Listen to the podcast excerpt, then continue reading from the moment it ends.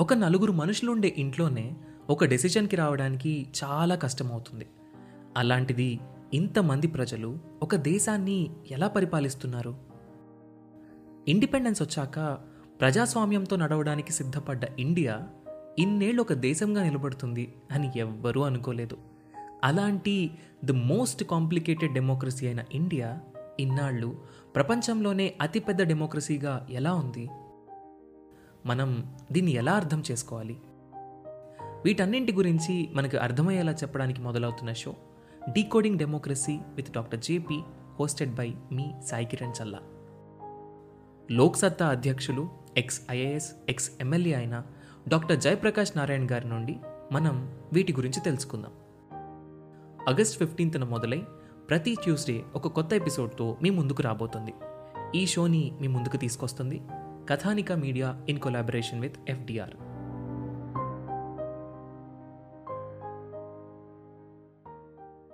చాలా మంది civil services exams ఇచ్చేసి కొంతమంది క్లియర్ అవుతారు. మోస్ట్ పీపుల్ క్లియర్ అవ్వరు. ఎందుకంటే ఆ నంబర్ రేషియో అలాంటిది చాలా స్మాల్ ఫ్రాక్షన్ మాత్రమే క్లియర్ అవుతారు. ప్రాబ్లం ఏంటంటే అందరికీ ఇది ఒక ఐఏఎస్ ఎగ్జామ్ అని మాత్రం తెలుసు. ఇది ఒక ఎగ్జామ్ దీంట్లో ట్వంటీ ఫోర్ సర్వీసెస్ ఉంటాయి. ఒక్కొక్క- ఒక్కొక్క సర్వీస్ ఏం చేస్తుంది ఎవరికి తెలియదు. ఐదర్ ఐఏఎస్ అయ్యాం లేకపోతే అవ్వలేదంటే మళ్ళీ ఎగ్జామ్ రాస్తున్నాం ఈ సైకిల్లోనే బతుకుతున్నారు సో ఏమైందంటే UPSC exam has become an end in it self అనమాట కానీ యూపీఎస్సీ ఎగ్జామ్ అనేది మీ లైఫ్లో మీరు సివిల్ సర్వెంట్ సైకిల్లో ఒక చాలా చిన్న చిన్న చాలా చిన్న పోర్షన్ అది. టూ ఇయర్స్ ఉంటుంది త్రీ ఇయర్స్ ఉంటుంది. తర్వాత మీ కెరియర్ థర్టీ ఇయర్స్ ఉంటుంది. ఆ థర్టీ ఇయర్స్ మీరు ఏం చేస్తారు? ఫస్ట్ ఆ ఫోకస్ ఆ క్లారిటీ ఉండాలి. సో ఎవరైతే ప్రిపేర్ అవుదాం అనుకున్నారో ఫస్ట్ అసలు సర్వీసెస్ ఏంటి? వాళ్ళు అందులో ఏం వర్క్ చేస్తారు? అది ఫస్ట్ దాని మీద క్లారిటీ వచ్చాక ఆటోమేటిక్గా మోటివేషన్ వస్తుంది. ఓకే మీరు నిజంగా అది చేయాలి అనుకుంటే మీకు నిజంగా ఆ వర్క్లో ఇంట్రెస్ట్ ఉంది అని మీకు తెలిస్తే మోటివేషన్ మీరు బయట నుంచి చూసుకోకర్లేదు మీకు లోపలే ఉంటుంది. లాక్డౌన్ టైంలో కోచింగ్ సెంటర్స్ అన్ని బంద్ అయిపోయినాయి. ఇళ్ళలో కూర్చొని ఆన్లైన్లో యూపీఎస్సీ ప్రిపేర్ అయ్యే వాళ్ళు చాలామంది ఉన్నారు.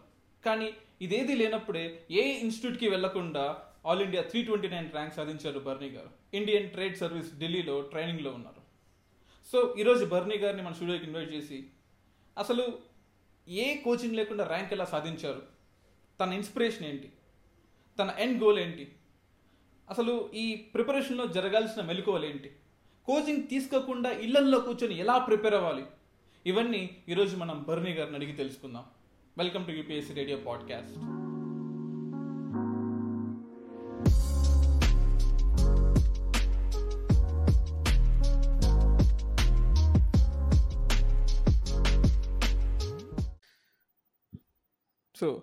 welcome Barni గారు. Welcome to UPSC radio podcast. Hi Dinesh ఎలా ఉన్నారు? బాగున్నానండి. అసలు ఈ లాక్డౌన్ టైంలో మీ ట్రైనింగ్ ఎలా నడుస్తుంది అసలు? అంటే లాక్డౌన్ ప్రతి చోట లాక్డౌన్ ఉంది. దాంతోపాటు నేను ఢిల్లీలో ఉండేసరికి ఇప్పుడు ప్రస్తుతం అన్ని క్లాసెస్ ఆన్లైనే జరుగుతున్నాయి. అండ్ మేబీ కొంచెం లాక్డౌన్ కొంచెం తెరుచుకున్నాక విజిట్ స్టార్ట్ అవుతాయేమో. సో ఎక్కువ ప్రస్తుతం అకాడమిక్ ట్రైనింగ్ నడుస్తుంది. సో సో ఫార్ ఎక్స్పీరియన్స్ బాగానే ఉంది. ఇంకా ఫ్యూచర్ చూడాలి. మీ భారతదర్శన్ టూర్ ఎప్పుడు ఉండొచ్చు? అది అస్సలు చెప్పలేము అంటే ప్రస్తుతం బయట అదంతా ఇంకా బయట కరోనా మీద డిపెండ్ అయి ఉంటుంది. ఇది ఒక సర్వీస్ అనే కాదు. మోస్ట్లీ అన్ని సర్వీసెస్లో కూడా పరిస్థితి అలాగే ఉంది. మోస్ట్లీ అందరూ వాళ్ళ అకాడమీస్కి కానీ వాళ్ళ పర్టికులర్ గెస్ట్ హౌసెస్కి మాత్రం వాళ్ళు రెలిగేట్ అయి ఉన్న పరిస్థితి. కానీ ప్రస్తుత పరిస్థితిలో అందరూ ప్రైమరీగా హెల్త్ మీద ఫోకస్ చేయాలి. సో భారత్ దర్శన్ ఇవన్నీ ఎప్పుడైనా చేయొచ్చు. మనం ఉన్న పరిస్థితులు అట్లాంటివి సో. యా మీరు బేసికల్లీ ఒక మెకానికల్ ఇంజనీర్ దాని తర్వాత మీ కోర్ సెక్టర్ ఫీల్డ్లో కూడా పనిచేశారు. అండ్ మెకానికల్ ఆప్షనల్ తీసుకొని you have crack civil services that's very great thing అండి.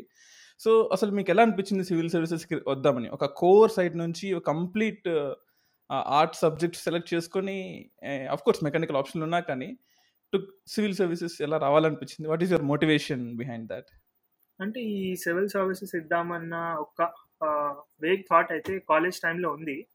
కానీ అది ఎప్పుడు నేను సీరియస్గా పర్సూ చేయలేదు. So mostly and as usual campus ప్లేస్మెంట్స్కి వెళ్ళాను. ప్రైవేట్ సెక్టర్ ఎలా ఉంటుందో ఫస్ట్ అయితే ట్రై చేద్దాం అనుకున్నాను. అండ్ ఆ ప్రాసెస్లో కొంచెం యూ కెన్ ఆల్సో సేవ్ అంటే ఏమైనా రిస్కీ డెసిషన్ ఫ్యూచర్లో తీసుకోవాలనుకున్నా కూడా కొంచెం ఫైనాన్షియల్ బ్యాకింగ్ ఉండాలి అన్న ప్లాన్తో ప్రైవేట్ సెక్టర్లో కొన్ని రోజులు ట్రై చేద్దాం అన్నట్టుగానే వెళ్ళాను. అండ్ ప్రైవేట్ సెక్టర్లో కూడా నేను రెండు కంపెనీస్లో వర్క్ చేశాను. ఒక రిలేటివ్లీ ఎస్టాబ్లిష్డ్ కంపెనీ మీరు అన్నట్టుగా కోర్ కంపెనీ తర్వాత ఒక స్టార్టప్లో కూడా పనిచేశాను అంటే అసలు ఎన్వైరన్మెంట్ ఎలా ఉంటుంది ప్రైవేట్ సెక్టర్లో చూడడానికి? నాకు అంటే డిఫ్ వెరీ డిఫరెంట్ పీపుల్కి డిఫరెంట్గా ఉంటుంది. నా ఎక్స్పీరియన్స్ ఏంటంటే ప్రైవేట్ సెక్టర్లో ఎక్కువ more money driven mentality so పొద్దున లేస్తే ఓకే హౌ డు వి మన రెవెన్యూస్ ఎలా పెంచుకోవాలి? ఈ పర్టికులర్ మైండ్ సెట్తోనే వర్క్ చేస్తారు. అది నచ్చిన వాళ్ళు ఉంటారు. కాదన్ను కానీ నేను ఆ పర్టికులర్ ఎన్వైరన్మెంట్కి నాకు ఒక నేను నేను ఒక ఫిట్ కాదని నాకు అర్థమైంది. సో ఒక one and half year work చేశాను ప్రైవేట్ సెక్టర్లో అప్పుడు నాకు అర్థమైంది ఓకే డెఫినెట్గా public services more like my calling అని చెప్పి అప్పుడు నేను డెసిషన్ తీసుకున్నాను. ఎందుకంటే చెప్పినట్టుగా ముందు నుంచి ఒక వేక్ థాట్ ఉంది. ప్రైవేట్ సెక్టర్లో నేను వర్క్ చేశాక నాకు ఆ ఇన్స్టింక్ట్ ఏదైతే ఉందో అది క్రిస్టలైజ్ అయింది అనమాట okay this is the direction that you have to take అని చెప్పి. సో ప్రైవేట్ సెక్టర్లో వర్క్ చేశాక ఐ డిసైడెడ్ ఓకే ఇంకా నేను ఈ డైరెక్షన్ కాదు I should take a different direction అని చెప్పి. So end of twenty seventeen నేను స్టార్ట్ చేశాను. అండ్ మెకానికల్ ఆప్షనల్ తీసుకోవాలని ఎలా అనిపించింది? ఎందుకంటే ప్రతి ఒక్కరు మార్క్స్ స్కోరింగ్ కోసం ఆంథ్రోపాలజీ లేదా పర్టికులర్లీ బీటెక్ టెక్నికల్ బ్యాక్గ్రౌండ్ ఉన్న వాళ్ళు ఆంథ్రోపాలజీ కానీ జోగ్రఫీ కానీ ఇవి తీసుకుంటూ ఉంటారు. అండ్ ఒక మెకానికల్ సబ్జెక్ట్ని కంటిన్యూ చేస్తూ హౌ మీకు ఎలా అనిపించింది అసలు? మీరు అన్నట్టుగా మెకానికల్ స్లైట్లీ రిస్కీ ఆప్షనల్ నేను కాదన్నాను కానీ ఒకవేళ మీరు కాలేజ్లో మీ ఫండమెంటల్స్ స్ట్రాంగ్గా ఉంటే మాత్రము మీరు ఆప్షనల్లో స్కోర్ చేయగలుగుతారు. ఈ టెక్నికల్ ఆప్షనల్కి వచ్చేసరికి ఏమవుతుందంటే మెకానికల్ అనే కాదు. మీరు మ్యాథమెటిక్స్ తీసుకోండి వేరే ఇంజనీరింగ్ తీసుకోండి కొంతమంది ఫిజిక్స్ కెమిస్ట్రీ ఇవి కూడా తీసుకుంటారు. వీటితో ఏమవుతుందంటే మీకు అక్యురసీ చాలా మ్యాటర్ అవుతుంది. ఒకవేళ మీరు అక్యురేట్గా చేస్తే మీరు చాలా హై స్కోర్ చేయగలుగుతారు. అక్యురసీ మిస్ అయితే పోతుంది. సో ఫండమెంటల్ స్ట్రాంగ్గా ఉండాలి. ఎందుకంటే వాళ్ళు అడిగే క్వశ్చన్స్ కన్సెప్చువల్ క్లారిటీ చూస్తారు. డీప్గా ఉండవు. సో మీ ఫౌండేషన్ మీ ఫౌండేషన్ స్ట్రాంగ్గా ఉండి ఉంటే మాత్రం మీరు ఆప్షనల్ తీసుకోవచ్చు. సో నాకు ఆ కాన్ఫిడెన్స్ ఉంది.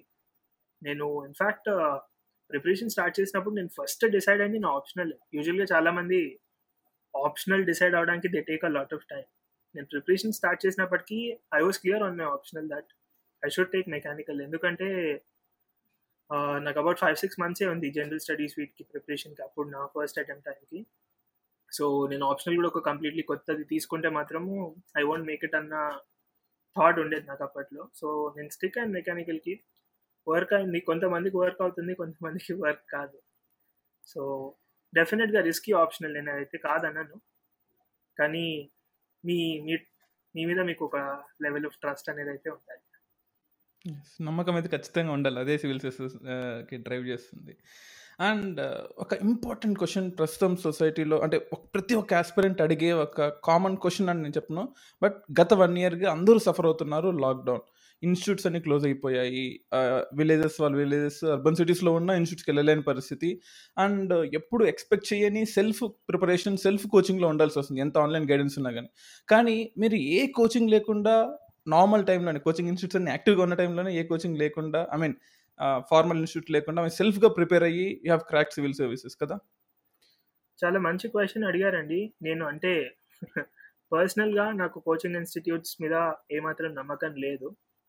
వాళ్ళు అంటే నేను ఒక విషయం చెప్తాను ఇది నా పర్సనల్ ఫిలాసఫీ కోచింగ్ ఈ ఎగ్జామ్కి వచ్చేసరికి there is no right way to clear this exam ఇప్పుడు మన ఒక ఐఐటి జేఈ ఉంది ఫర్ ఎగ్జాంపుల్. నేను ఐఐటి జేఈ క్లియర్ చేశాను ఒక టూ థౌజండ్ లెవెన్ టైంలో అందులో ఎలా ఉంటుంది అంటే ఒక డిఫైన్డ్ సిలబస్ ఉంటుంది.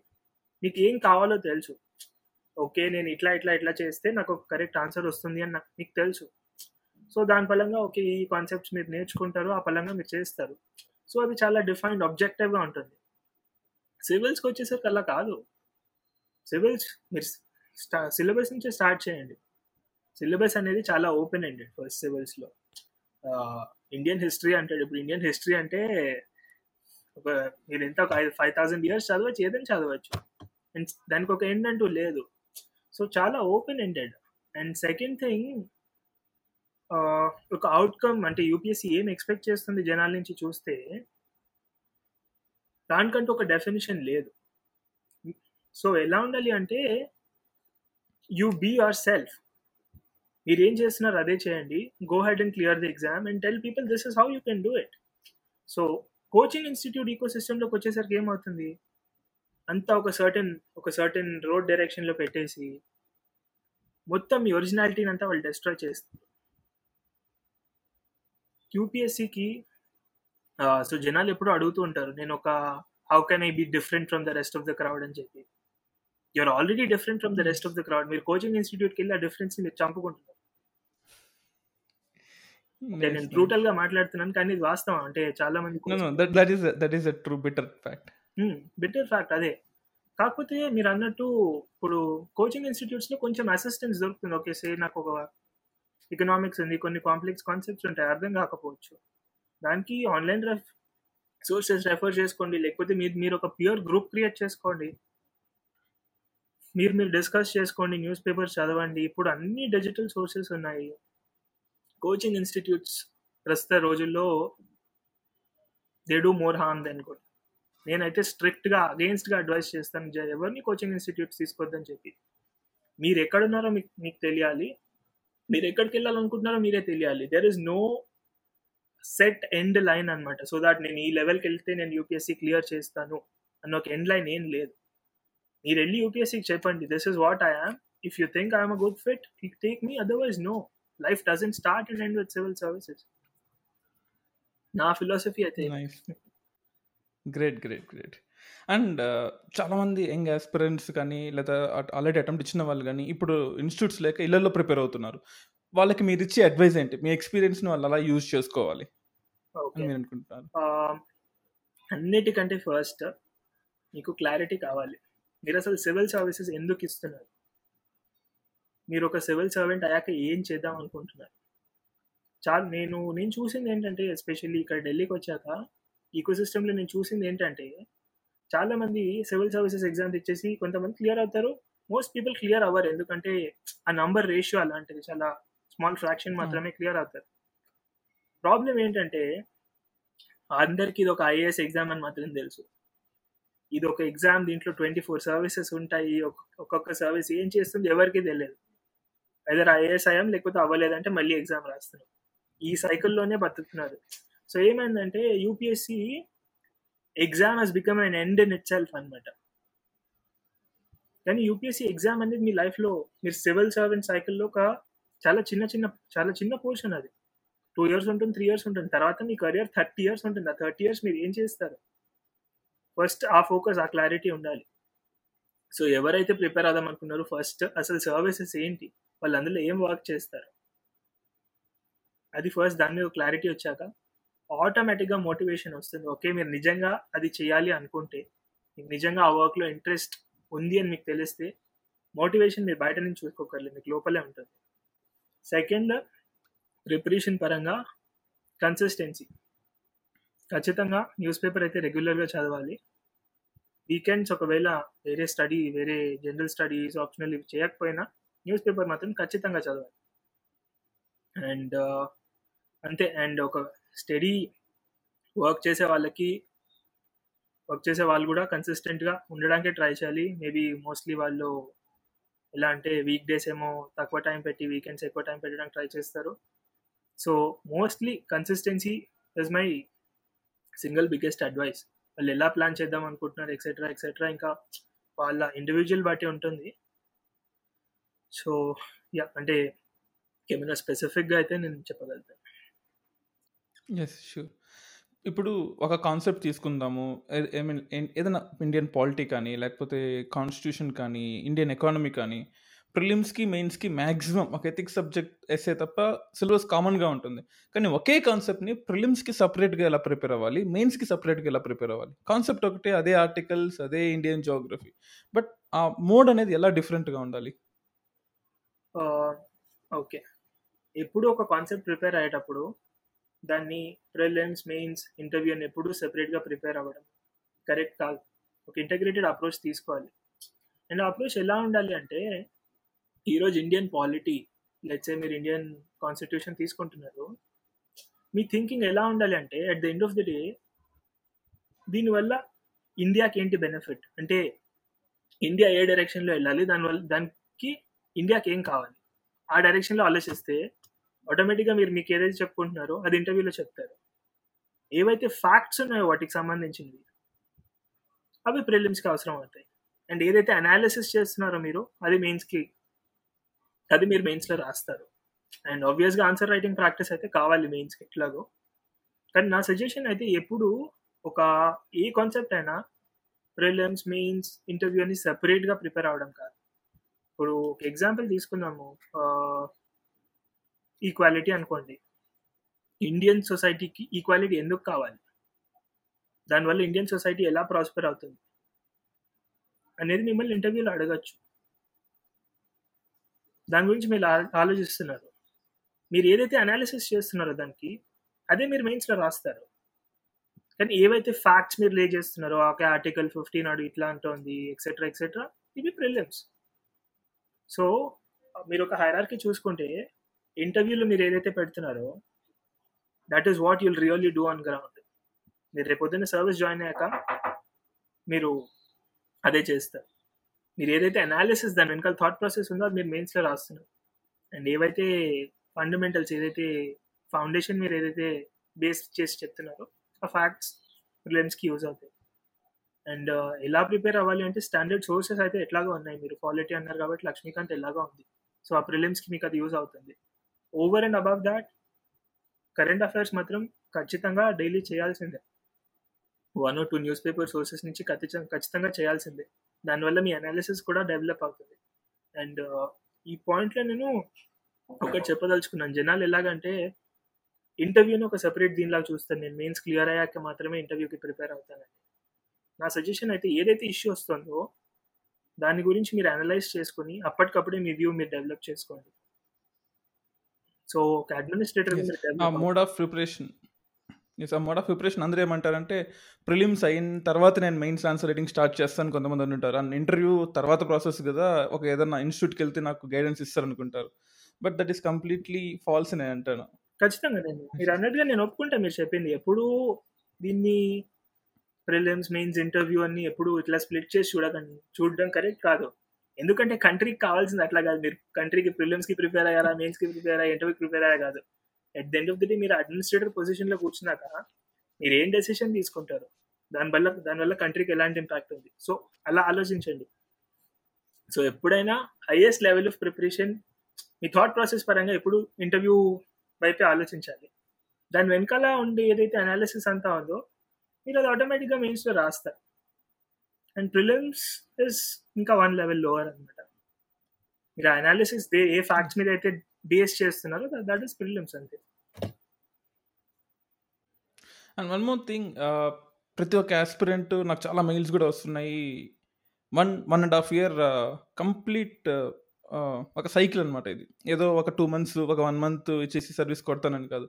ఈ జర్నీలో in the preparation of one to one and half year journey చాలామంది లో దే ఆర్ గోయింగ్లో. అంటే ఏదో ఒక ఫ్యాక్టర్ వల్ల జాబ్ ఫ్యాక్టరో లేకపోతే పర్సనల్ ఫ్యాక్టరో మోటివేషన్ లేకపోవడమో మొరైల్ లేకపోవడమో పేషెన్స్ తగ్గిపోవడమో.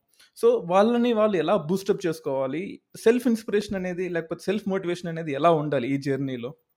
నేను మీకు ఇందాక చెప్పినట్టుగానే మీకు ఒక క్రిస్టల్ క్లియర్ రీజన్ ఉంటే మీరు అసలు ఇది ఎందుకు పిక్ చేసుకున్నారు? మీరు ఎప్పుడూ మోటివేషన్ కోసం బయటకు చూడరు. ఆటోమేటిక్గా అది మీ లోపల ఉంటుంది. డెఫినెట్గా ప్రాసెస్ లెంది. కొంతమందికి వన్ టూ అటెంప్ట్స్లో అయిపోతుంది కొంతమందికి మేబీ ఫైవ్ అటెంప్ట్స్ పట్టచ్చు. ఈ ఎగ్జామ్లో మీ చేతిలో ఉన్న మీరు కంట్రోల్ చేయగలిగింది ఏంటుంటుంది అంటే మీ ప్రిపరేషన్ మాత్రమే. కానీ ఎగ్జామ్లో చాలా ఎక్స్ట్రీనియస్ ఫ్యాక్టర్స్ ఉంటాయి మనం కంట్రోల్ చేయలేము. ఎస్పెషల్లీ జనరల్ స్టడీస్ చూస్తే చాలా బిగ్ అబ్స్ట్రాక్ట్గా కూడా నడుస్తుంది. సో అది మన కంట్రోల్లో ఉండదు. దానివల్ల మేబీ కొంచెం డిమోటివేట్ అవ్వడం ఇవి అవి జరగచ్చు. నేను చెప్పేదల్లా ఒక కన్సిస్టెంట్ షెడ్యూల్ పెట్టుకోవాలి. మేబీ ఐ డోంట్ నో అంటే కొంతమంది సిక్స్ అవర్స్ కొంతమంది సిక్స్టీన్ అవర్స్ కూడా చేస్తారు. అది ఇంకా వాళ్ళ ఇష్టం వాళ్ళకి ఏది వర్క్ అయితే అది. కానీ ఎప్పుడు ఒక లాంగ్ టర్మ్ ప్లాన్ పెట్టుకోవాలి ఎగ్జామ్కి అండ్ సెకండ్ అదే సిక్స్టీన్ అవర్స్ ఇలా చేస్తే తొందరగా బర్న్అవుట్ అయ్యే ఛాన్ ఇది ఉంటుంది. సో ఫ్యామిలీతో టచ్లో ఉండడము సోషల్ లైఫ్ అనేది ఉండాలి. అంటే ఈ ఎగ్జ జనాలు టిపికల్ ఒక మెంటాలిటీ ఎలా ఉంటుందంటే either exam or social life అన్నట్టుగా ఉంటారు. ఎప్పుడు అలా ఉండకూడదు. ఎగ్జామ్ అండ్ సోషల్ లైఫ్ అది ఉంటే ఆటోమేటిక్గా మీదైతే ఆ మెంటల్ స్ట్రెస్ అనేది ఉందో ఆటోమేటిక్గా ఎలిమెంట్ వెళ్ళిపోతుంది. And daily you'll look forward to something new అనమాట అండ్ ఎవరైతే జాబ్తో పాటు చేస్తున్నారో నేను వాళ్ళకు ఒక థమ్స్ అప్ ఇస్తాను. ఎందుకంటే వాళ్ళకి ఇంకా వేరే బయట ఆలోచించే బయట వాటి గురించి ఆలోచించే ఇదేం ఉండదు. అది జాబ్ లేకపోతే వాళ్ళ ప్రిపరేషన్ అంతే ఉంటుంది వాళ్ళకి. సో నన్ను అడిగితే బెస్ట్ ఒక one one and half year full time preparation చేశాక ఎవరైనా కనీసం ఒక పార్ట్ టైం జాబ్ అయినా తీసుకోవాలి. ఇది నా సజెషన్ అండ్ uh, కొన్ని క్వశ్చన్స్ని నేను పికప్ చేసుకున్నాను ఫ్రమ్ స్టూడెంట్స్ చాలామంది అడిగిన కామన్ క్వశ్చన్ ఏంటంటే ఎథిక్స్ ఎథిక్స్ అనేది ఒక బుక్లో చదివితే వచ్చే సబ్జెక్ట్ కాదు అని నేను అంటాను. ఎందుకంటే ఇట్ షుడ్ బి మన మన సెల్ఫ్ డెవలప్మెంట్ నుంచి రావాలి పర్సనల్ బయట ఉండే మొరైల్ డెవలప్ చేసుకోవాలి అని అంటాను. కానీ that is different from scoring marks so ఎథిక్స్లో marks ఎలా స్కోర్ చేసుకోవాలి? అండ్ uh, మీకు వచ్చిన మార్క్స్ ఏంటి? ఎథిక్స్లో వాట్ ఈస్ యువర్ స్కోర్ ఎథిక్స్లో అంటే నా రెండు మెయిన్స్లో కూడా నాకు అరౌండ్ యావరేజ్ కోర్సే వచ్చాయి. థౌజండ్ ఎయిటీన్లో మేబీ సమ్ నైంటీ ఆర్డ్ వచ్చినట్టుంది. అండ్ క్లియర్ uh, చేసిన year one twenty five I think ఎగ్జాక్ట్గా యావరేజ్ స్కోర్ వచ్చినట్టుంది. అండ్ నా అప్రోచ్ టు ఎథిక్స్ నేను ఎప్పుడు ప్రిపేర్ కాలేదు అసలు ఎగ్జామ్ ఈ పర్టికులర్ పేపర్కి ఎందుకంటే నాకు అది ఒక ఆన్ ది స్పాట్ రైటింగ్ లాగా అనిపిస్తుంది. మీకు తెలుసు ఎథిక్స్ పేపర్ని ఒక రిటర్న్ ఇంటర్వ్యూ అని అంటారు. సో ఎలా ఉంటుందంటే వాడు ఫర్ ఇన్స్టెన్స్ ఒక పర్టికులర్ స్టేట్మెంట్ ఇచ్చి what do you understand by the statement అంటారు సో ఇలాంటి పర్టికులర్ పేపర్స్కి ప్రిపరేషన్ అంటూ ఏం చేస్తారు? నాకైతే తెలియదు నేను చేయలేదు అండ్ నేను ఒక హై స్కోరింగ్ క్యాండిడేట్ కూడా కాదు ఎథిక్స్లో maybe so to that extent నేను maybe not the right person కానీ ఎథిక్స్ పేపర్ ఎలా ఉంటుందంటే బికాస్ వాళ్ళు మిమ్మల్ని టైంకి కూడా కన్స్టెంట్ చేస్తారు. ఫస్ట్ సెక్షన్ థియరీ సెక్షన్ ఉంటుంది సెకండ్ సెక్షన్ కేస్ స్టడీస్ ఉంటాయి. కేస్ స్టడీస్ చాలా ప్రాక్టికల్గా ఉంటాయి సొల్యూషన్స్ కూడా ప్రాక్టికల్గా ఇవ్వాలి. థియరీ సెక్షన్కి వచ్చేసరికి ఎలా ఉంటుందంటే మీకు బికాస్ మీరు టైం కన్స్ట్రెయిన్ అయి ఉంటారు కాబట్టి మీ focus is just on writing writing writing అనమాట సో ఇన్ దాట్ ప్రాసెస్ నీలో ఉన్న నిజం బయటపడుతుంది అంతే. తక్కువ టైం మీ లోపల ఏముందో మీరు అదే రాస్తారు. నేను ప్రిపరేషన్ పరంగా నేనేం అడ్వైస్ చేయలేను. ఎందుకంటే నేను నేనేం ప్రిపేర్ కాలేదు స్పెసిఫిక్గా సో అది రియాలిటీ సో రియల్ లైఫ్లో మీరు ఏమనుకుంటున్నారు అదే మీరు పెన్ అండ్ పేపర్ పెట్టారు and then you clear the service అంటే ఇంటర్వ్యూ కూడా అదే జరుగుతుంది. అంటే ఎలా అంటే ఇప్పుడు జనాలు ఓకే నేను ఇంత ఇది ఇది ఇది ప్రిపేర్ అయ్యి వెళ్తారు. కానీ అక్కడ రియల్గా మీరు వెళ్ళేసరికి వేరే ఏదో జరుగుతుంది. సో ప్రెడిక్ట్ ద అన్ప్రెడిక్టబుల్ అనమాట అంతే. ఎక్స్పెక్ట్ ద అన్ఎక్స్పెక్టెడ్ అంటారు కదా. అసలు మీకు ఇంటర్వ్యూలో ఏ క్వశ్చన్స్ అడిగారండి? And how was your interview అసలు ఎంటర్ అయినప్పటి నుంచి అసలు ఏం క్వశ్చన్స్ అడిగారు? What was your answers if like like small rapid fire లాగా అసలు ఏం అడిగారు మిమ్మల్ని? Uh, నా ఇంటర్వ్యూ యాక్చువల్గా very first day morning slot జరిగింది. సో నేను అప్పటికి ఒక జాబ్లో ఉన్నాను. Um, ఇంటర్వ్యూ షెడ్యూల్ వచ్చినప్పటికి నేను జాబ్లో ఉన్నాను. So interview schedule about January twenty twenty last వీక్లో వచ్చింది. అండ్ ఇంటర్వ్యూస్ ఏమో మిడ్ ఫిబ్రవరి నుంచి స్టార్ట్ అవుతున్నాయి సార్. నాకు బేర్లీ ట్వంటీ డేస్ ఉందన్నమాట. సో నేనేం సో జాబ్ నుంచి ఒక వన్ మంత్ లీవ్ తీసుకున్నాను అప్పుడు కానీ నేనేం పెద్దగా ఏం ప్రిపేర్ కాలేదు రియల్గా చెప్పాలంటే. One or two mock interviews చేశాను కానీ మోరల్ లెస్ నేమ్స్ అనమాట సో చెప్పేది ఏంటంటే బేసిక్గా నేను ఇంటర్వ్యూకి ఆల్మోస్ట్ అన్ప్రిపేర్డ్గా వాక్ అయినాను Smita Nagaraj. So how was your experience Smita Nagaraj madam board చాలా చాలా very very very cordial that I must admit అనమాట they were very very very supportive నన్ను ఎక్కువ క్వశ్చన్స్ అడిగింది I say about forty percent of my interviews centered around trade related question trade related matters ఎందుకో కూడా నాకు తెలియదు. Maybe నేను నా ఇండియన్ ట్రేడ్ సర్వీస్ రిలేటివ్లీ చాలా హై ప్రిఫరెన్స్ ఇచ్చాను. మేబీ దానివల్ల అయి ఉండొచ్చు. ఐ డోంట్ నో కానీ ఎక్కువ అప్పుడు ఆ ఫ్లేవర్ ఆఫ్ ది సీజన్ ఏంటంటే మన RCEP Indo US trade deal అసలు ఎక్కువ మొత్తం అప్పుడు ట్రంప్ ప్రెసిడెన్సీ కాబట్టి protectionism was the flavour of the day వీటి గురించి అడిగారు. అండ్ బ్రెగ్జిట్ జరిగింది అప్పుడే. సో అంటే Brexit was in news again Brexit గురించి అడిగారు. తర్వాత కొన్ని on and off generic questions అడిగారు. ఆర్టీఐ మీద నీ వ్యూస్ ఏంటి? చాలా మంది అందరికి ఎవరికి గవర్నమెంట్ స్కూల్ వద్దు గవర్నమెంట్ హాస్పిటల్ వద్దు కానీ అందరికి గవర్నమెంట్ జాబ్ మాత్రమే కావాలి. ఎందుకు? అండ్ సో యా ఇంటర్వ్యూ మాత్రం చాలా చాలా కార్డియల్గా జరిగింది. నేను చాలా బ్రూటల్లీ ఆనెస్ట్గా ఆన్సర్స్ ఇచ్చాను. అది మాత్రం నేను చెప్పాను. ఫర్ ఇన్స్టెన్స్ ఐ థింక్ అదే నచ్చినట్టుంది క్వశ్చన్కి గవర్నమెంట్ హాస్పిటల్ వద్దు గవర్నమెంట్ స్కూల్ వద్దు కానీ గవర్నమెంట్ జాబ్ కావాలి. ఎందుకు అంటే జనాలకి బేసిక్గా జాబ్ సెక్యూరిటీ కావాలి అని చెప్పాను. అంటే చాలా ఓపెన్గా బ్రూటల్గా చెప్పాను. మరి వాళ్ళు appreciate- ఎలా వాళ్ళు దాన్ని ఎలా రిసీవ్ చేసుకున్నారో నాకైతే తెలియదు. స్కోర్ మాత్రం డీసెంట్ గానే వచ్చింది. సో ఏమో. I hope it work in my favour అన్ప్రిపేర్డ్గా వెళ్ళడము ఉన్నది ఉన్నట్టు చెప్పడము maybe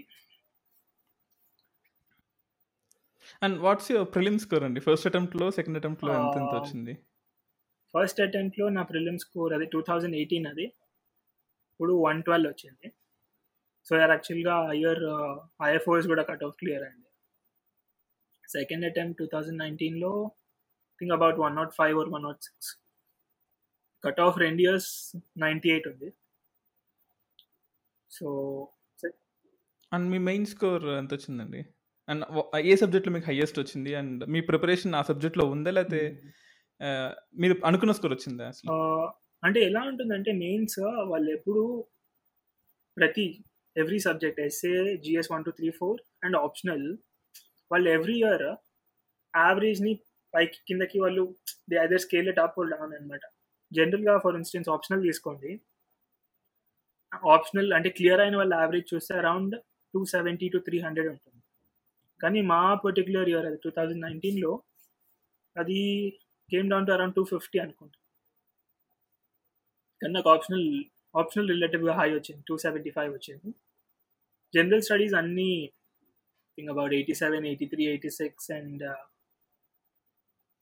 one twenty five ethics ఎందుకంటే ఐఆర్ ఎథిక్స్ కోర్స్ చాలా ఎక్కువ ఇచ్చాడు. Highest was one sixty something average itself was one twenty five one thirty essay కూడా అంతే. ఎస్ఏ కూడా మళ్ళీ highest was around one sixty and నాకు ఎస్ఏ కూడా ఎగ్జాక్ట్ యావరేజ్ వచ్చింది one twenty six so essay GS one two three four అన్ని average వచ్చాయి. Optional ఒకటి ఎక్కువ వచ్చింది. దానివల్ల నాకు మెయిన్స్ కట్ ఆఫ్ కంటే అబౌట్ థర్టీ ఎంత హై ఎక్కువ వచ్చినట్టుంది and interview was one eighty four so నన్ను అడిగితే ఆప్షనల్ ఇంకా ఇంటర్వ్యూ వల్ల లిటరలీ సెలెక్షన్ వచ్చింది అనమాట ఇప్పుడు ఎస్ఏకి చాలా మంది చాలా కష్టపడుతుంటారు. ఎక్కువ రాయడం ఇంపార్టెంటా? లేకపోతే రాసిన దానిలో ఫ్యాక్స్ ఇంక్లూడ్ చేయడం ఇంపార్టెంటా? లేదా handwriting crucial role play చేస్తుంది? అసలు what is all about essay ఎస్ఏలో ఏది కరెక్ట్గా ఉంటే ఎక్కువ ఐదర్ ఆర్? కాదండి. అన్నీ ఉండాలి. అంటే హ్యాండ్ రైటింగ్ వచ్చేసరికి ఇట్ షుడ్ బి లెజిబుల్ అంటే మనం రీకర్సివ్గా స్టైలిష్గా రాయాల్సిన అవసరం లేదు కానీ షుడ్ బి లెజిబుల్ అంటే జనాలకు అర్థం కావాలి. అదైతే రిక్వైర్మెంట్ ఎస్ఏ అనే కాదు అక్రాస్ ఆల్ పేపర్స్ ఫ్యాక్ట్స్ డెఫినెట్గా స్టేట్ చేయాలి. ఇప్పుడు ఎస్ఏలో ఎలా అంటే మనము ఒక పర్టికులర్ క్లెయిమ్ చేస్తున్నాము. ఒక పర్టికులర్ narrative ఒక పర్టికులర్ స్టోరీ చెప్తున్నాము.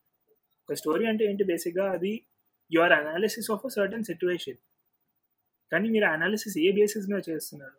నేను ఇందాక మనం ఫిలిమ్స్ గురించి మాట్లాడుకున్నప్పుడు చెప్పింది అదే. కొన్ని డెఫినెట్ కొన్ని ఫౌండేషనల్ ఫ్యాక్ట్స్ ఉంటాయి. అవి మీరు కోట్ చేయాలి. సో ఇవేవి ఐదర్ ఆర్ కాదు అన్నీ ఉండాలి. ఎస్సీ అంటే at the end of the day ఒక స్టోరీ చెప్పగలగాలి మీరు. సో దాంట్లో భాగంగానే మీకు లెట్స్ ఇండియాలో పావర్టీ చాలా ఎక్కువ ఉంది ఈ డైరెక్షన్లో వెళ్తుంది ఎక్సెట్రా ఎక్సెట్రా అనే దానికంటే ఇండియాలో poverty level twenty two percent ఉంది compare to world average something అలాగనమాట. సో మీరు ఏదైతే అనాలిసిస్ ప్రెజెంట్ చేస్తున్నారో ఎప్పుడు అనాలిసిస్ ప్రెజెంట్ చేసినా దానికి సపోర్టింగ్ ఫ్యాక్ట్స్ మీ దగ్గర ఉండాలి. అది ఇది ఒక ఐదర్ ఆర్ కాదండి మీ దగ్గర ఉండాలి. అండ్ ఆబ్వియస్గా జనరల్ స్టడీస్కి ప్రిపేర్ అవుతారు కాబట్టి ఇవి ఆబ్వియస్గా ఉంటాయి మీ దగ్గర. And at the day of your result. So how was it? అసలు మీరు ఎక్స్పెక్ట్ చేశారా మీ పేరు లిస్ట్లో ఉంటుందని? ఏ ర్యాంక్ ఎక్స్పెక్ట్ చేశారు? అండ్ రిజల్ట్ చూసిన వెంటనే ఫస్ట్ రియాక్షన్ ఏంటి? అంటే యాక్చువల్గా మా పర్టికులర్ ఇయర్ రిజల్ట్ బాగా డిలే అయింది. సో యాంగ్జైటీ అలా బిల్డ్ అవుతూ వచ్చింది. అండ్ నేను ఇది అయ్యాక మళ్ళీ తిరిగి జాబ్కి వెళ్ళిపోయాను. సో ఆ జాబ్ పీరియడ్లో కొంచెం యాంగ్జైటీ మేనేజ్ చేసుకున్నా కానీ అదంతా లాక్డౌన్ ఫేజ్ సో అప్పుడు ఫోకస్ అంతా వేరేగా ఉంది. కోవిడ్ గురించి భయపడుతున్న పీరియడ్ కానీ అంటే డెఫినెట్గా ఒక ఫైనల్ లిస్ట్లో అయితే నేను పేరు ఎక్స్పెక్ట్ చేశాను. ఇన్ఫాక్ట్ ఇంటర్వ్యూ అయిన రోజు అయితే తెలుసు. ఓకే లిస్ట్లో ఒక సెలెక్షన్ వస్తుందని కానీ ఏ ర్యాంక్ వస్తుందనేది నాకైతే తెలియదు. నేను ఇన్ఫాక్ట్ ఇంటర్వ్యూ అయిన రోజే మా అన్నకు కూడా కాల్ చేసి చెప్పాను. ఇంటర్వ్యూ ఇట్లా ఇట్లా జరిగింది. సో నా దృష్టిలో అయితే ఖచ్చితంగా సెలెక్షన్ రావాలి. కానీ ఏది వస్తుందో నాకు తెలియదు. So let's just keep fingers crossed అనేది చెప్పాను. సో నేను ఆ విధంగా నేనేం ఎక్స్పెక్ట్ చేయలేదు. ఓకే మేబీ ఒక టూ డిజిట్ వస్తుందా? లేకపోతే లాస్ట్ త్రీత్ వస్తుందా? అన్న దీంట్లో నేను లేను. కానీ ఓకే ఈ ర్యాంక్ వచ్చాక నాకు తెలుసు. అంటే ఎలాగంటే నేను కొన్ని list of services that I would be willing to take అన్న దీంట్లో ఇది పెట్టుకున్నాను అనమాట సో నాకు వచ్చిన ర్యాంక్కి okay I knew that I would get this service and which was acceptable to me so ఆ విధంగా I was okay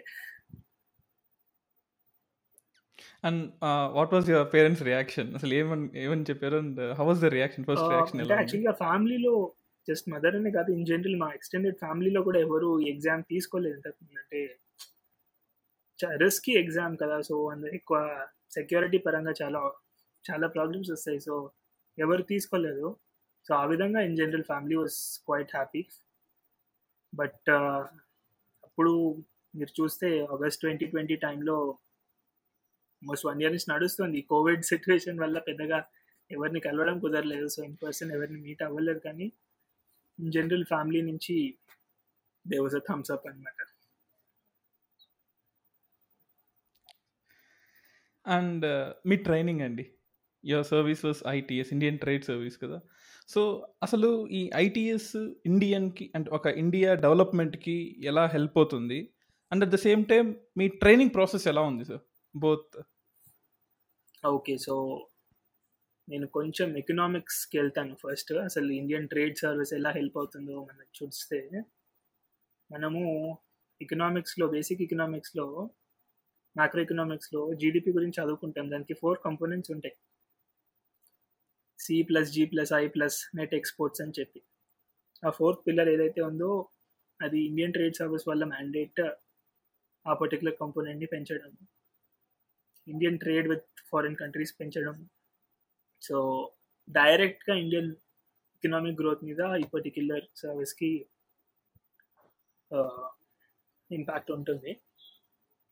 సో మా పర్టికులర్ సర్వీస్ వస్తే Directorate General of Foreign Trade అని మినిస్ట్రీ ఆఫ్ కామర్స్ కింద ఒక attached office mostly అక్కడ post అవుతాము. So Indian foreign trade regulation promotion వీళ్ళ మ్యాండేట్ ట్రైనింగ్ వచ్చేసి నైన్ మంత్స్కి జరుగుతుంది. ఒక టిపికల్ ట్రైనింగ్ పీరియడ్ చెప్తున్నాను ఈ కోవిడ్ టైమ్స్లో ఆబ్వియస్గా డిఫరెంట్గా ఉంటుంది. యూజువల్గా త్రీ ఫేజెస్లో జరుగుతుంది training and IF IIF Indian Institute of Foreign Trade వాళ్ళు మా ట్రైనింగ్ చేస్తారు. ఫస్ట్ ఫేజ్ వచ్చేసి ఫోర్ మంత్స్ ఉంటుంది. మోస్ట్లీ థియరీ కోర్సెస్ బేసిక్ ఏవైతే ట్రేడ్కి సంబంధించిన థియరీ ఉందో ట్రేడ్కి సంబంధించిన లీగల్ మ్యాటర్స్ ఇప్పుడు వరల్డ్ ట్రేడ్ ఆర్గనైజేషన్కి సంబంధించిన మొత్తం అంతా అంటే ఇండియా ఏవైతే ట్రీటీస్కి సైన్ చేసింది etcetera etcetera and second international economics ఈ అసలు ఇంటర్నేషనల్ ట్రేడ్ థియరీ ఏంటి? తర్వాత కొన్ని డాక్యుమెంటేషన్ రిలేటెడ్ కోర్సెస్ ఉంటాయి లీగల్ మ్యాటర్స్ ఉంటాయి. సో ఒక కాంప్రిహెన్సివ్ థియరీ రిలేటెడ్ ట్రైనింగ్ అంతా ఈ ఫస్ట్ ఫేజ్లో జరుగుతుంది. సెకండ్ ఫేజ్లో డీజీఎఫ్టీ వాళ్ళతో ఒక ఫీల్డ్ అటాచ్మెంట్ జరుగుతుంది. సో మీరు యాక్చువల్గా ఆన్ గ్రౌండ్ వెళ్ళి చూస్తారంటే ఎలాంటి వర్క్ జరుగుతుంది? మీరు కూడా మీకు కూడా ఒక పైలట్ ప్రాజెక్ట్ లాగా ఇస్తారు చేయాలి? సో ఇప్పుడు మేము ప్రస్తుతం ఫేజ్ వన్ అయిపోయి ఒక ఫేజ్ టూ ట్రాన్సిషన్లో ఉన్నాం. ఈ మంత్ ఎండ్కి అవ్వాలి. అండ్ uh, ఒక త్రీ మంత్స్ అయిపోయాక మళ్ళీ come back to IFT and ఒక థర్డ్ ఫేజ్ టూ మంత్స్ జరుగుతుంది. అందులో ఎక్కువ మేనేజీరియల్ బిహేవియరల్ ఈ కైండ్ ఆఫ్ కోర్సెస్ ఉంటాయి. సో ఇది మొత్తం నైన్ మంత్ షెడ్యూల్ అండ్ పీరియాడిక్గా ఫేజ్ వన్ ఇంకా ఫేజ్ త్రీలో డిఫరెంట్ పార్ట్స్ ఆఫ్ ద కంట్రీకి మిమ్మల్ని విజిట్స్కి తీసుకెళ్తారు. మీరు అన్నట్టుగా ఇందాక భారత్ దర్శన్. సో అందులో ఎలాగంటే డిఫరెంట్ ఇండస్ట్రీస్కి వెళ్ళి వాళ్ళ మ్యానుఫ్యాక్చరింగ్ లైన్స్ చూస్తారు. ఎస్ఈజెడ్స్ ఉంటాయి. ఇంకా పోర్ట్ అటాచ్మెంట్స్ ఉంటాయి. తర్వాత మేము రీసెంట్గా వాగా వెళ్ళాము. వాగా బోర్డర్ అక్కడ ఒక మన కస్టమ్స్ ఆఫీస్ ఉంది.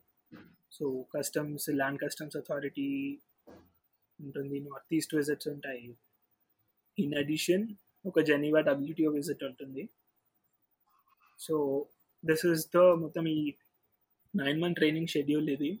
ఫెయిర్లీ రిగరస్ ట్రైనింగ్ షెడ్యూలే ఇది అయిపోయాక తర్వాత యూ గెట్ యువర్ పోస్టింగ్ అనమాట ఇన్ డీజీఎఫ్టీ నైస్ అంటే అందరికీ ఐఏఎస్ ఐపీఎస్ గురించి అందరికీ తెలుసు కానీ ఐటీఎస్ యొక్క ఫౌండేషన్ అసలు ఎలా పనిచేస్తుంది దాని role in the economic growth కానీ ఈ స ఈ ట్రైనింగ్ పీరియడ్ ఎలా ఉంటుందో చాలా మందికి తెలియదండి. So that's a great thing to learn అంటే ఫ్రమ్ యూ యాక్చువల్గా నన్ను అడిగితే మోస్ట్లీ నేను అబ్జర్వ్ చేసింది యూపీఎస్సీ ఈకో సిస్టంలో IAS IPS IFS to an extent and maybe IRS ఈ నాలుగు సర్వీసెస్ గురించి కొంతలో కొంత నాలెడ్జ్ ఉంది. ఇంకా మిగతా సర్వీసెస్ అన్నీ ఇన్ జనరల్ జనాలకు తెలియవు. కానీ మీ ఛానల్ ద్వారా నేను ఒక ఫుడ్ ఫోర్ థాట్ ఇద్దాం అనుకుంటున్నాను. ఇప్పుడు ఎలాగంటే మనము we are moving from an era of generalist to specialist ఎన్ని అంటే మీరు ఒక జనరలిస్ట్ సర్వీస్ ఎంటర్ అయినా మీరు అందులో అయినా you have to specialize you have no option మీరు ఒక వాల్యూ మీరు ఒక మీకు ఒక మీ ఒక పేరు అంటూ మీరు క్రియేట్ చేసుకోవాలి అంటే మీరు ఖచ్చితంగా ఒక పర్టికులర్ డొమైన్లో స్పెషలైజ్ చేయాల్సిందే. లేకపోతే మీరు ఫర్ ఇన్స్టెన్స్ ప్రైవేట్ సెక్టర్ చూడండి ఈరోజు.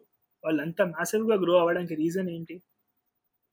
వాళ్ళు ఒక పర్టికులర్ ఫీల్డ్ తీసుకున్నారు ది ఎక్సెల్డ్ ఇన్ ఇట్ గవర్నమెంట్కి కూడా అవే వాల్యూస్ కావాలి. సో నేను జనాలకు చెప్పేది ఖచ్చితంగా మీరు ఐఏఎస్ ఐపీఎస్ వీటికి ట్రై చేయండి. కానీ అట్ ద సేమ్ టైం వేరే సర్వీసెస్ కూడా కనీసం వాటి గురించి తెలుసుకోండి. నేను చెప్పేది అది.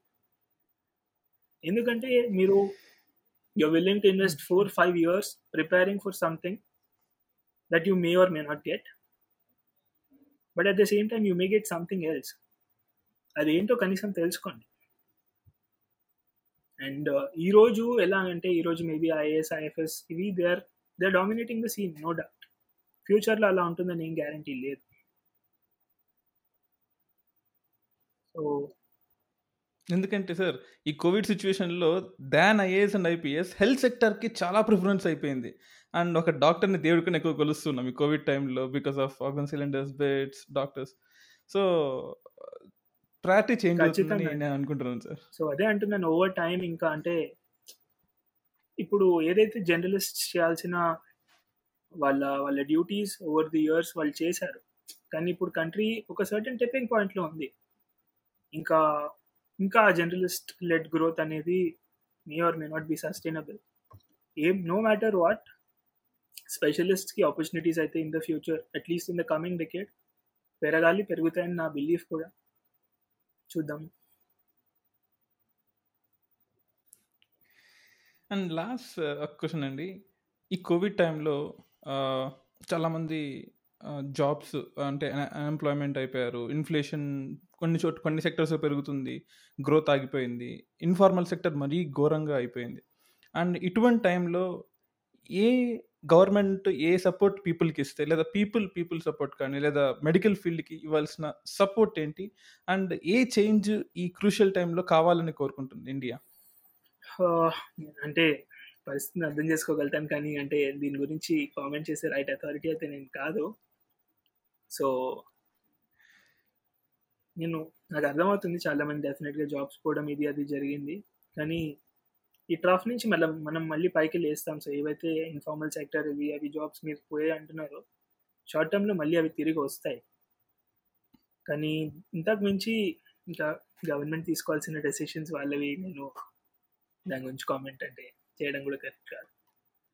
Thank you sir thank you very much me valuable టైంని వాల్యుబుల్ ఇన్ఫర్మేషన్ని ఇచ్చారు. అండ్ మీ ట్రైనింగ్ సక్సెస్ఫుల్గా జరగాలని మీ లైఫ్లో ఇంకా పెద్దగా పెద్ద స్టేజ్కి వెళ్ళాలని ఇండియాకి మీ సర్వీసెస్ ఇంకా ఇంకా కావాలని కోరుకుంటున్నాను thank you so much thank you very much first అయితే తరఫున నేను అందరికి చెప్పేదల్లా ఒకటే stay home stay safe health కంటే ఏదైతే ముఖ్యం కాదు. అండ్ ఒకసారి బయటకు వెళ్ళే ముందు మనం ఆలోచించుకోవాలి. ఎందుకంటే మన హెల్త్ ఎలా ఉన్నా మన వాళ్ళు ఇంకొకళ్ళు ఎఫెక్ట్ కాకూడదు ఎస్పెషల్లీ మన ఎల్డర్స్ కానీ ఎవరైనా. సో ఆబ్వియస్గా ఈ సిచ్యువేషన్ నుంచి మనం బయట పడతాం. కానీ కొన్ని రోజులు మనకు ఓపిక పట్టాల్సిన అవసరం ఉంది. So thank you so much